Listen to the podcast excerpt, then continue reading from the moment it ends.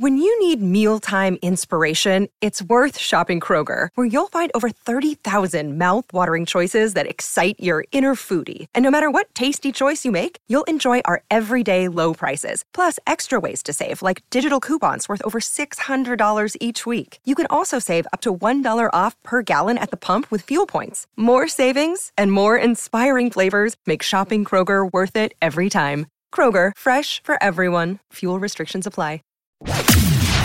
Welcome to the Fantasy Throwdown Podcast, bringing you the latest updates from the world of sports, gambling, and pop culture. Because you can't have a show without hot takes or a Tiger King meme these days. Know what I'm saying?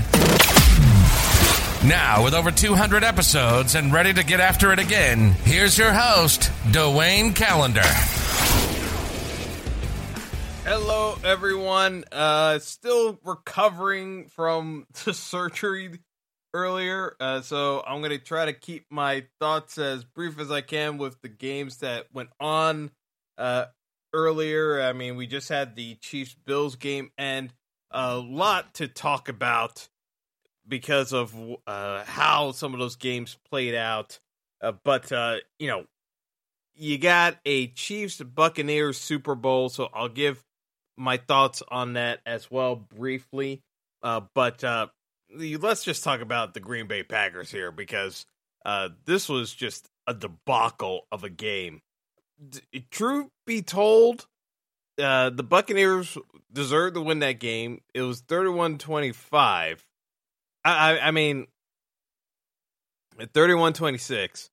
Uh, but literally, the. Uh, I mean, it, it's it's it's it's a joke. It really is a joke uh, that um, the Packers were even in this game because of how poorly the, the decision making was uh, on all accounts. Uh, Mike Pettine cost the Packers uh, this game, and it wasn't even close.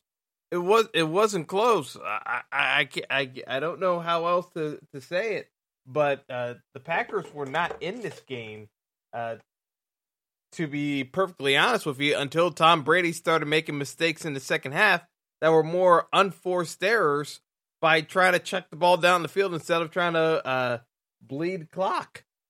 I, I mean, realistically, T- Tampa allowed the Packers back into this game because they insisted on uh, keeping things aggressive when Leonard Fournette was having the game of his life. I, I, mean, Leonard Fournette, uh, you know, he's had bigger rushing days uh, uh, from his Jacksonville days, but realistically, some of the runs Leonard Fournette was making, we haven't seen Leonard Fournette do that since college. His touchdown run, the best comment I saw on Twitter about his touchdown run that involved multiple broken tackles and not one, but two spins. The best comment I saw was this run uses every button on the controller. And, and I forgot to write down who who actually has uh, uh, uh, said that on Twitter, but uh, the, the dude who wrote that, I I mean, it was it was incredible watching Leonard Fournette, who we have dogged, and believe me, I'm one of the people who dogged Leonard Fournette.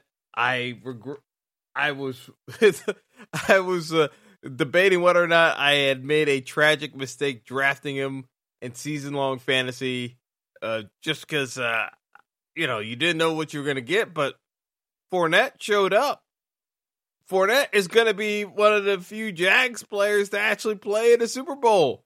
Uh, from when Jalen Ramsey said uh, they were going to win that against uh, against Brady uh, a couple of years back, the, the, with the famous Duval run. But, you know, like I said, Packers defensive coordinator Mike Pettine deserves to get fired. Not just because people are going to be talking about that game for a variety of reasons, most of them involving Matt LaFleur. And we'll get to the Matt LaFleur decision point as well, because that's also something we need to talk about. Uh, that's why, you know, in spite of everything, I'm trying to try to do uh, the discussion here and and, and get out of here uh, at least with some uh, quick thoughts on the games. But Mike Pettine allowed Tom Brady in the first half to convert on uh, these third down possessions in the first half. Third and 13, third and 9, third and 7, third and 4, and a third and short as well. That was the difference of the game. Tampa was able to still keep the ball moving along. Green Bay never really got set in their offense because Tampa didn't get off the field. And then to compound things, the inexplicable call after a timeout, no less, to have no safety help over the top with Tampa's receivers. Scotty Miller gets loose. King, the King, the defensive back, loses uh, loses track of Scotty Miller. He get he gets caught peeking in the backfield. Again, you got a blitz package. Why is your DB peeking in the backfield? It makes no sense. But be that as it may, Scotty Miller gets in behind King. There's no help over the top. Touchdown, back breaking play to end the half. Back breaking. Because it puts Tampa up two scores. And now they have as much as they uh, can do to actually uh, uh, to start salting the game away, which didn't happen. It did not happen. That that made it twenty one to ten. Tampa then started inexplicably trying to chuck the ball down the field and got the Packers back into the game. And then people started thinking, "Oh, the Packers are coming back and win, winning this game." But my concern with this game was, you know, the if the Packers could not run the ball, and Vita Vea looked healthy, healthy as a bull.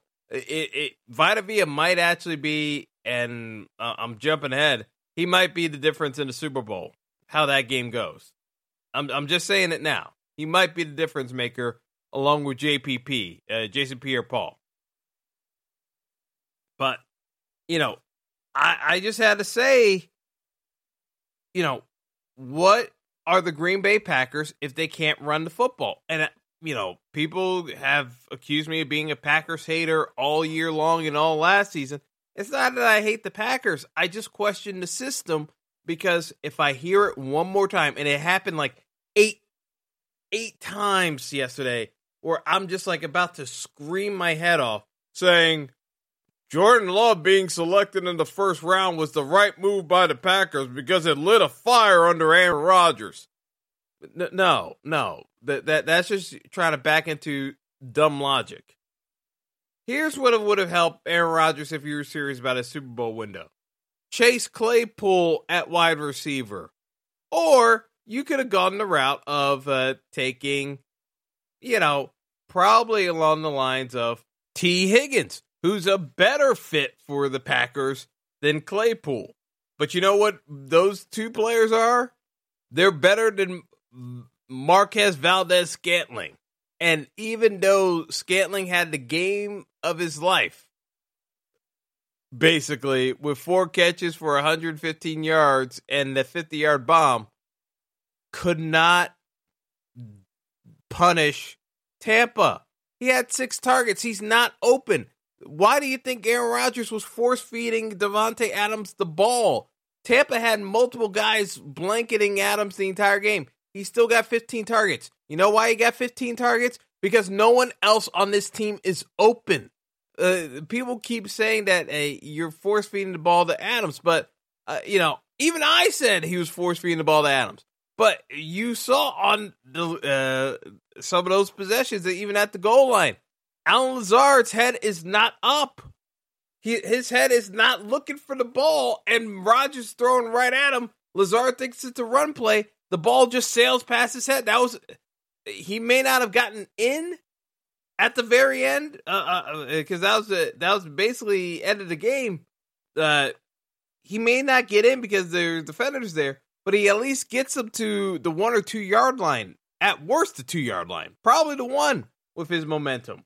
But I think he he, had he had a chance of trying to get getting in there, uh, taking on the defenders, but he wasn't even looking for the ball. Aaron Rodgers receivers outside of Davante Adams are basically number three wide receivers at best. There needs to be a legitimate passing threat off of Adams to get attention away from him. You look at Tampa's side, Mike Evans doesn't have a big day, but he still gets eight targets. But even without Antonio Brown, you still have Chris Godwin. Uh, uh, Scotty Miller did his job and stretched the field. Tyler Johnson had a great catch, but you still had a number of passing uh, passing routes available to folks. Uh, you know, I keep looking for Gronk to have bigger uh, bigger games, but realistically, Gronk's greatest asset to this Tampa team is his blocking. Gronk's still a great blocker. He they don't really need him to run that many routes. Uh, like Cameron Brate's actually more of the receiving tight end than Gronk at this point because they just want to have Gronk in there the block, and Gronk's happy to do it. But uh, yeah, it, it's it's one of those uh, situations where you look at it and you see the glaring holes because on the day Green Bay ran the ball 16 times for 67 yards, but they were having a tough time dealing with Tampa's interior. Uh, and they only started getting a little bit more uh, success. Their longest run of the day was was only 12 yards. Uh, both Aaron Jones and Jamaal Williams were able to do it, it's because they were able to bounce the ball to the outside. They they were able to get some stretch runs going. But when you're down two scores in the second half, it makes it very hard. Like early on in the game, when Green Bay had the opportunities to uh, try to run the ball, they were trying to run it up the tackle. Like you're not going to be able to do that against Tampa. It's just not going to happen. So it, it you know it, it was just a bad game plan to start, and you know here's how they opened up the second half. Down eleven. First down pass to Aaron Jones out in the flat. Second down pass uh, to Aaron Jones, incomplete. Third down pass to Aaron Jones. Like, it made no sense.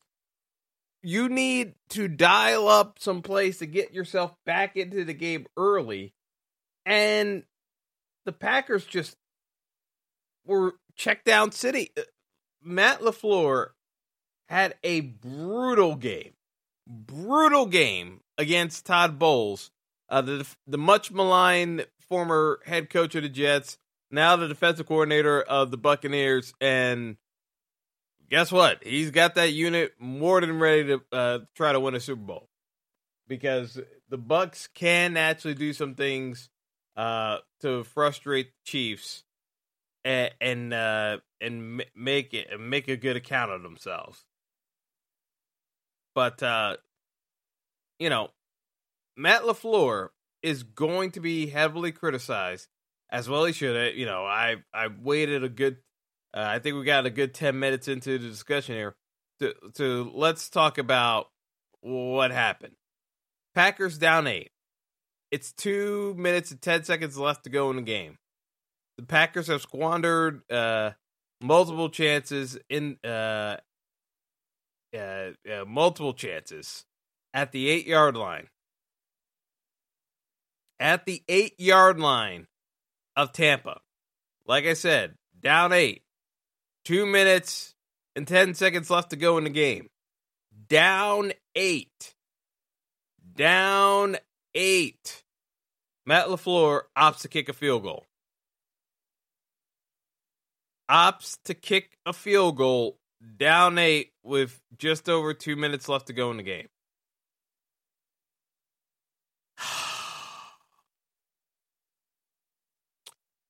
I've had this rant multiple times for those of you listening to the podcast.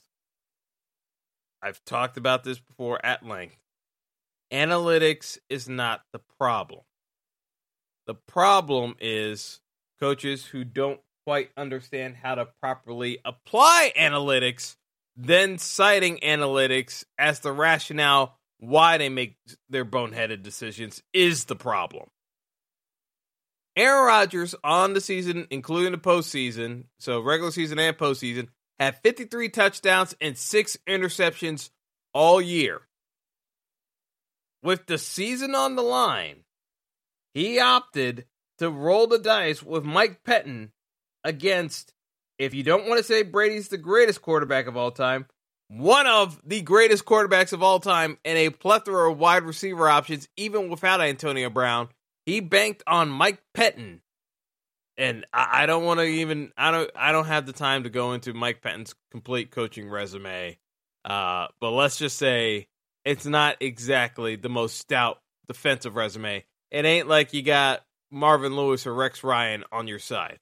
He opts to go with Mike Pettine instead of Aaron Rodgers. Because even if you get the uh even if you get the stop, which is a big if, because the first down ends the game, which Tampa got the first down.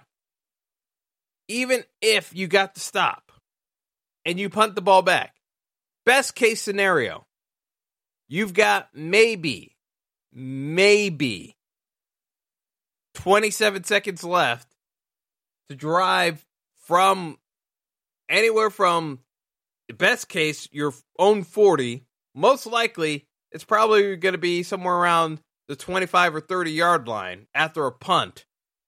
You got maybe less than 30 seconds eh, like at best you basically got 30 seconds left uh with the uh, packers timeout situations.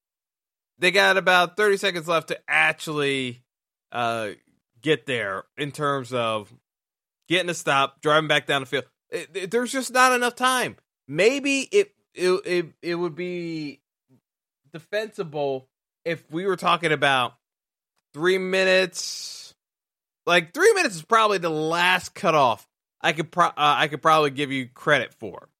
Three the three minute mark late in the fourth quarter. Four minutes, okay. We, we, we could have a conversation here on the thought process of getting a stop. You know, not taking a low percentage chance of getting into the end zone and not and not getting it done. But the idea that you're going to kick a field goal, get a stop, drive back down the field with under 30 seconds left, the chances of that are so low that you have to go for it on fourth down and try to get the touchdown. There's no defending this. None. Eh, there's just none. And if you listen to Aaron Rodgers after the game, he just kind of threw LaFleur under the bus saying, it's not my call on that. Uh, and that he needs more time to think about what lies ahead for him. If I'm Aaron Rodgers, my team doesn't draft a wide receiver, they draft a quarterback, give me no help. I still ball out with Davante Adams, but in the playoffs, it come it rears its ugly head again when we can't run the ball, these receivers can't get open if uh, they double cover Davante, and I got a single man coverage uh, with these receivers, other receivers, they can't get themselves open. What is Aaron Rodgers supposed to feel like at this stage? What's he supposed to do? In his mind, he's done everything he could to get to this point, back to the Super Bowl, and he's not getting the support that he's looking for. So of course, Aaron Rodgers is incredibly disappointed. Like who wouldn't be? But it's insane to think that a head coach at this high of level could make such a drastic tactical mistake regarding time management. It's inexcusable, and yet all the time if people bring out the chart saying, you know, in terms of the analytics, this is why you uh, your percentage plays uh, of going for it uh, here versus uh, try to take some points. Uh, you know, uh, this is your win percent, guys. I, I, sometimes you can do the math, but other times you actually have to try to win the game, and it's less than two minutes. Uh, you got just over two minutes left realistically, so many things can go wrong for you to try to get that stop. Like you have to put it in the hands of your best players. And your best players are on offense. It's just indefensible that call. And Green Bay will never get over that call. Because I've said it before. I didn't think the Packers were as good as people have said they were this year they were the beneficiaries of the 49ers getting hurt. The I mean, the New Orleans Saints just letting Drew Brees drive the team bus over the cliff, uh, and no one actually taking control of the wheel instead of Brees. Uh, you know, it really should have been the Saints' year.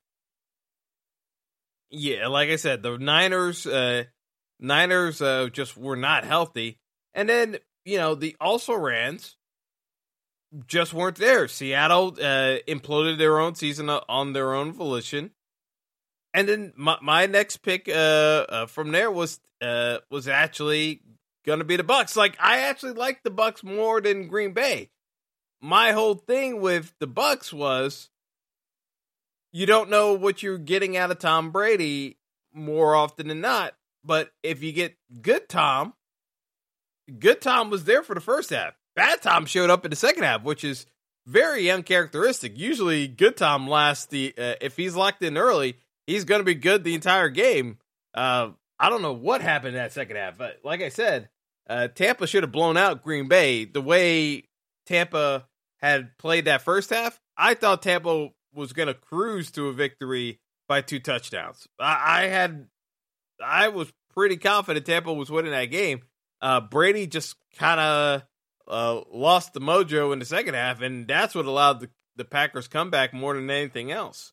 But the fact that Matt LaFleur, you know, after being given a gift from Tom Brady, just decided to, uh, I mean, just I, I, I, I can't even I can't even find the words to say it might be the most cowardly coaching decision of all time. I can't believe he actually went with the logic of, yeah, we definitely can get a third down. Uh, we can definitely get a three and out and get the ball back with under 30 seconds left and still, again, think about the time logic.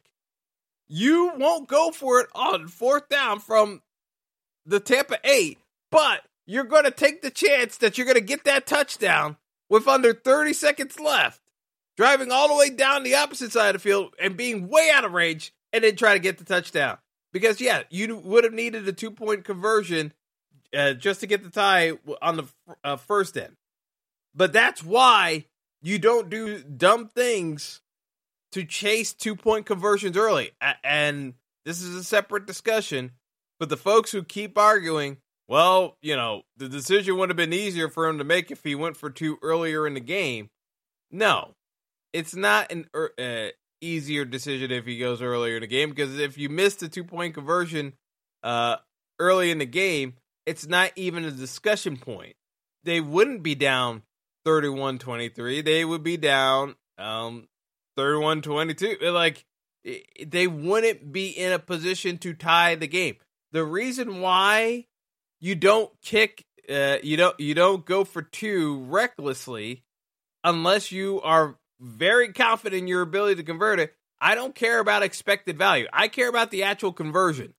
As much as NFL kickers have been on the flaky side kicking extra points since uh, uh, they moved back the extra point, it's still a 94% conversion rate to get the one. The conversion rate for two point conversions is still only at 50%. Unless you know Uh, the defensive player is out for the other side, or you've got a play that you know and is very confident that it's going to work, and every coach thinks they're so confident about the two point conversion play. Oh, we got to play for that. You don't go for two if you don't have to, because if you miss it, then it takes the option off the table. Folks who keep saying it gives you more information by going for two early, Here's my counter argument. It gives the other team information too, because if they know you're going to be chasing points the rest of the game, they know what you're going to be doing. You're going to be more aggressive in some of the play calls. It goes both ways. It doesn't, it's not binary where only one side benefits from uh, knowing if uh, the, uh, the other side's going for two or not. I'm sorry. It's just not the case. I, I, I don't, I, I can't be any clearer than that. So, yes, uh, there are going to be folks blaming analytics for Matt LaFleur's decision. No, analytics had nothing to do with Matt LaFleur choking in the biggest spot of his entire coaching career. That's that's not on analytics. That's on Matt LaFleur. And no, it, it doesn't mean that you should be uh, celebrating that. Oh, more application of analytics is needed. No, it, it's it's time and a place. So let's get to uh, the Chiefs uh, Bills game uh, because uh, I, I spent quite a bit of time on uh, Tampa and Green Bay, but uh, Chiefs game, you know, this was a classic live bet situation because you watch Patrick Mahomes move around yesterday and you see that A, no lingering effects from the concussion, and B, the turf toe wasn't bothering him. If Patrick Mahomes is healthy, the Chiefs are always the favorite.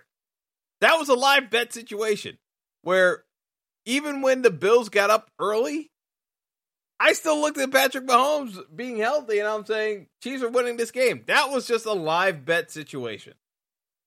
Bottom line, the uh, the Bills uh, the Bills took advantage of uh, Mecole Hardman's a, a, flub of a punt return, uh, got up uh, two scores, and the Chiefs proceeded to uh, outscore the Bills thirty eight to six. In that time frame, where the Bills only scored six points, they had fourth down and uh, fourth and goal from I believe it was the two as well as the six yard line. And basically, the Bills settled for field goals. You know, most of the time, I would say, okay, maybe you can get away with uh, kicking the field goal, uh, especially if you want to uh, not give the home team momentum. The problem is when you're playing against the Chiefs, you have to actually push everything to the limit and put your chips in because the Chiefs are more talented than you. There, there's no getting around that. Eh, you could try to play a little bit more disciplined, but I still haven't seen anyone come up with a legitimate game plan to slow down and completely nullify the Chiefs other than Bill Belichick. And even Bill Belichick, those game plans only work for about three quarters, and then the Chiefs usually figure out what Belichick's trying to do, and then start getting their points.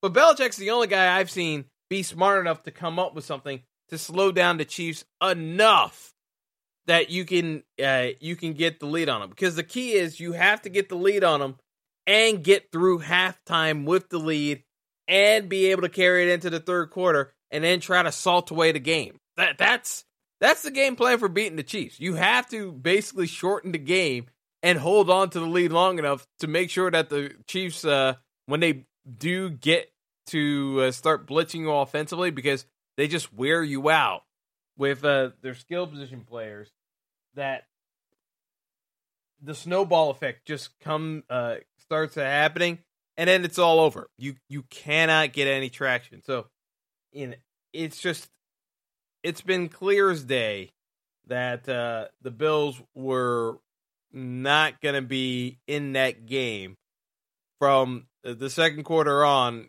It, you know, I really just did not see much of anything. And the other thing that was uh, surprising again to me was the fact that the Bills didn't seem to learn anything from the first encounter with the Chiefs because they ran pretty much the same offense against the Chiefs uh, that they did in week six, and the Chiefs were ready for it. I was expecting a lot more of uh, Stefon Diggs being used in the slot, being moved around, uh, just uh, trying to do different things with wide receiver screens. I thought they were going to fully feature Deshaun, uh, uh, Stefon Diggs in the offense and take pressure off of uh, Josh Allen because the Chiefs were always going to blitz uh, Allen. Steve Spagnuolo was not going to let Josh Allen be able to pick and choose who his receivers are going to be. He was going to force them to make quick decisions. And I figure, you know, you'd have Stefon Diggs running the short routes to be the hot read and and get him the ball. What ended up happening is uh, the the Chiefs had some very tight blanketed coverage on Diggs, and the Bills receivers could not win one on one matchups against the Chiefs DBs. Josh Allen had no one to throw the ball to, and he was getting pressured all game long you know, I give Josh Allen credit for not imploding with multiple picks because he could have just forced the ball down the field and just kept turning the ball over uh, with how good the Chiefs coverage was. He he stayed disciplined, and I give Josh Allen credit for it. I you know I, I I'll I'll be the first to admit when I I I get it wrong, but you know Josh Allen played a very solid game yesterday in spite of all the circumstances being thrown at him. The Chiefs had a better executed game plan, and he did not Im- completely implode. I and he very well uh, had a uh, had a, a, rationale to just say, "Hey, I'm going to force uh, force it into Stefon Diggs no matter what, and just throw it up in the air." But the Chiefs had too good of a coverage. I, I think uh, most of those balls get picked. I just thought it was a better defensive game plan by the Chiefs compared to what uh, the Bills are running. I, I mean, Steve Spagnuolo uh, took uh, Brian Daboll's lunch money and ran off of it. Uh, I mean, it's just that simple. Like uh, Daboll got outclassed completely, and you know, at times it kind of looked like the reverse of uh, what happened uh, uh, to the Ravens when they were playing the Bills. So, like the Ravens had no answers on the uh, on the road, and the Bills were in a similar boat. They were very much struggling to come up with uh, ideas uh, on how to how to a slow down the Chiefs and b how to actually keep uh, their team on the field so that the Chiefs offense doesn't get back in in there. I mean, if you look at the Chiefs possession since the uh, first quarter, uh, they went touchdown, touchdown, touchdown, field goal. Like that was the game. Like the Chiefs just turned the game on a dime, and it was over. It was over. It, like the it, the score was 31-15 at that point. The game was over. So, you know, and the and the other stat now it's 31 to 0, but like the stat going in was Patrick Mahomes is 30 and 0 at halftime uh on normal rest. So like not a um, you know, a short rest game where you got a prime time game and then a short week. Uh, you know, the only time he lost was like a short turnaround week, and I believe um, I want to say uh, who did he lose to? Man, now I'm blanking on I'm blanking on the game now. Uh, what that that game ended up being. Uh, anyway, um, basically, even on primetime rest, uh, and, and a short turnaround, he's 34 and 1 at halftime with the lead. 30 and 0 on normal rest. Like, you cannot be down to the Chiefs at halftime with Mahomes. Uh, it's just the math doesn't work. The, you have to be ahead and you have to be able to salt the game away. It just it's just that simple uh, kicking field goals uh, does uh, it's just not gonna uh, get it done. And another again, bad analytics on display because you had basically you had um uh, uh folks uh, complaining that Sean McDermott needed to go for two earlier in the fourth quarter instead of just kicking the extra point. Uh, here's the thing just because you go for two doesn't give you the necessarily benefit you directly. If you convert, yeah. But there's also something to be said of if I kick the extra point and I'm only down 16, I know what I need to do moving forward. Like you get information both ways. But one result is more likely than the other to occur as to uh, the total points, and now you rather take the conversion. But the Bills were out of the game anyway. But that's where the whole analytics discussion came up on both sides between LaFleur not knowing that he needed to actually roll with his best options, and uh, the Bills kicking field goals when realistically they needed to go for touchdowns earlier in the game, and it kind of made it a moot point. But yeah, I'm just uh I'm I'm very curious for this Super Bowl because you got Brady in his 10th Super Bowl. You know, uh, everyone's going to be talking about is Brady the greatest of all time? Uh, can Mahomes get there? Listen, this is Brady's uh, potential revenge game against Steve Spagnuolo uh, because uh, he remembers what happened in 07. And, you know, truth be told, it's very much a situation where he could get caught up yet again with uh, both Chris Jones and uh, Frank Clark getting him off his spot, and you can see Brady uh, getting unraveled by the Chiefs defense. I can see that happening in the Super Bowl. I really could. I think that's going to be one of the most interesting aspects of the game.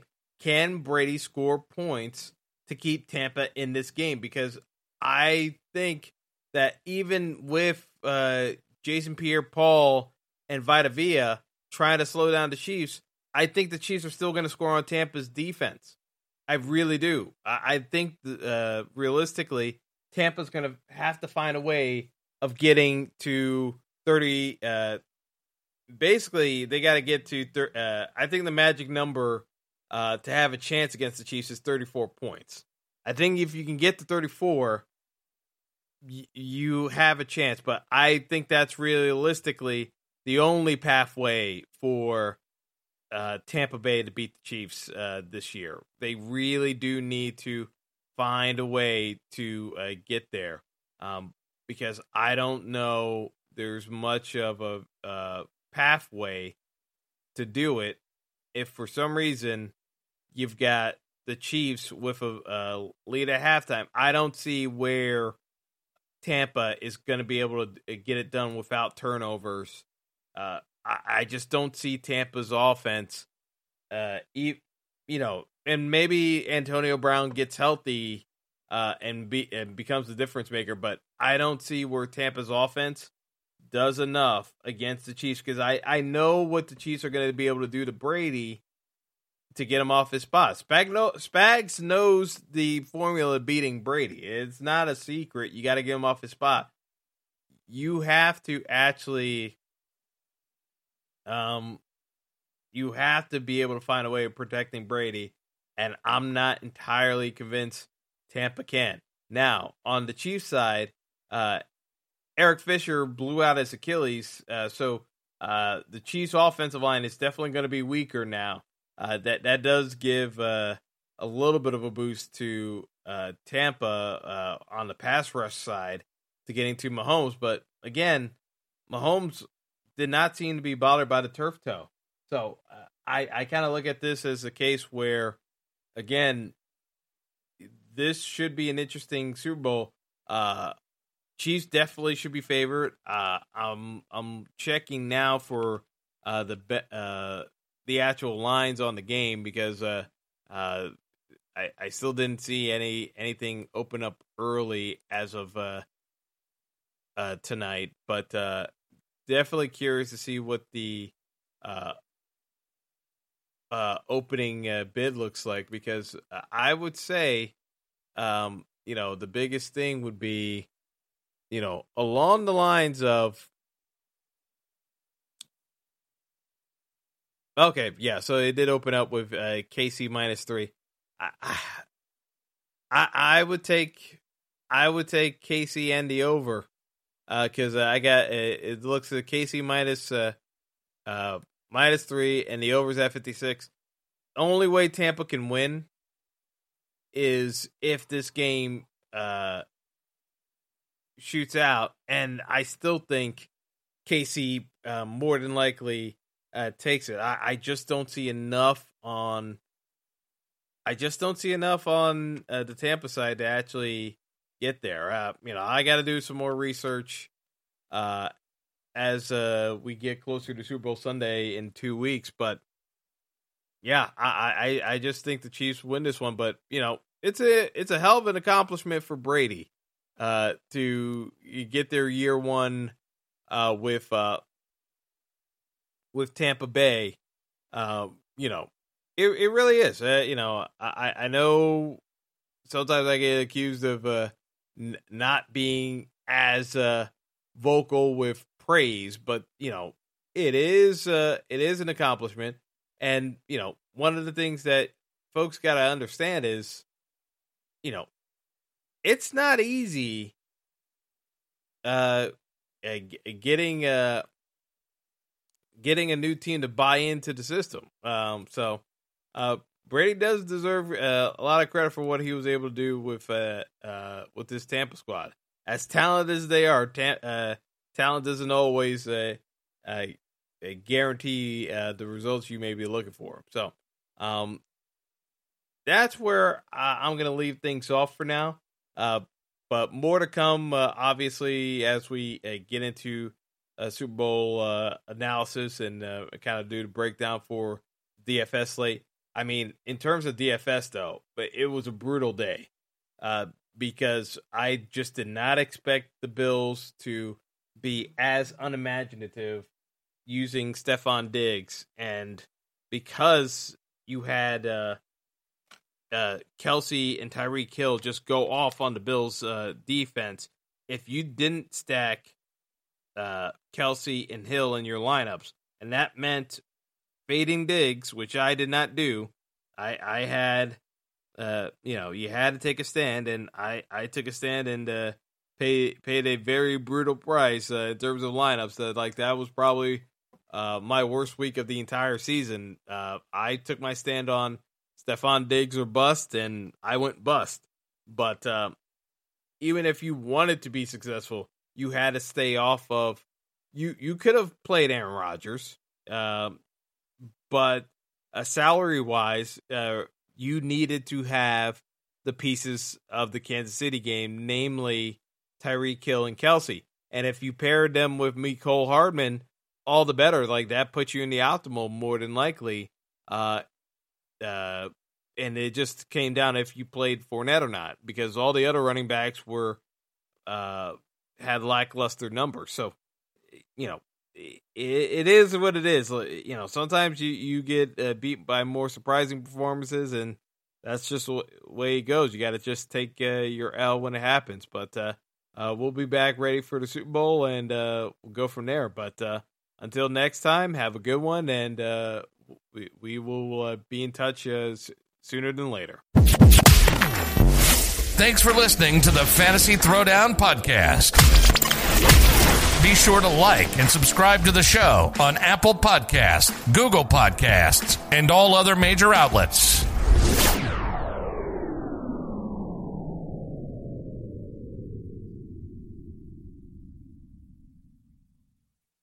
What does innovation sound like? It sounds like the luxury of being in the moment with your customer, client, or patient. It sounds like having the right information right when you need it. It sounds like being at your best for your customers and your business. Thanks to Hyland's intelligent content solutions that improve digital processes, innovators everywhere are able to do their thing better, whatever that thing is. Now, who doesn't like the sound of that? Hyland, for innovators everywhere, visit hyland.com.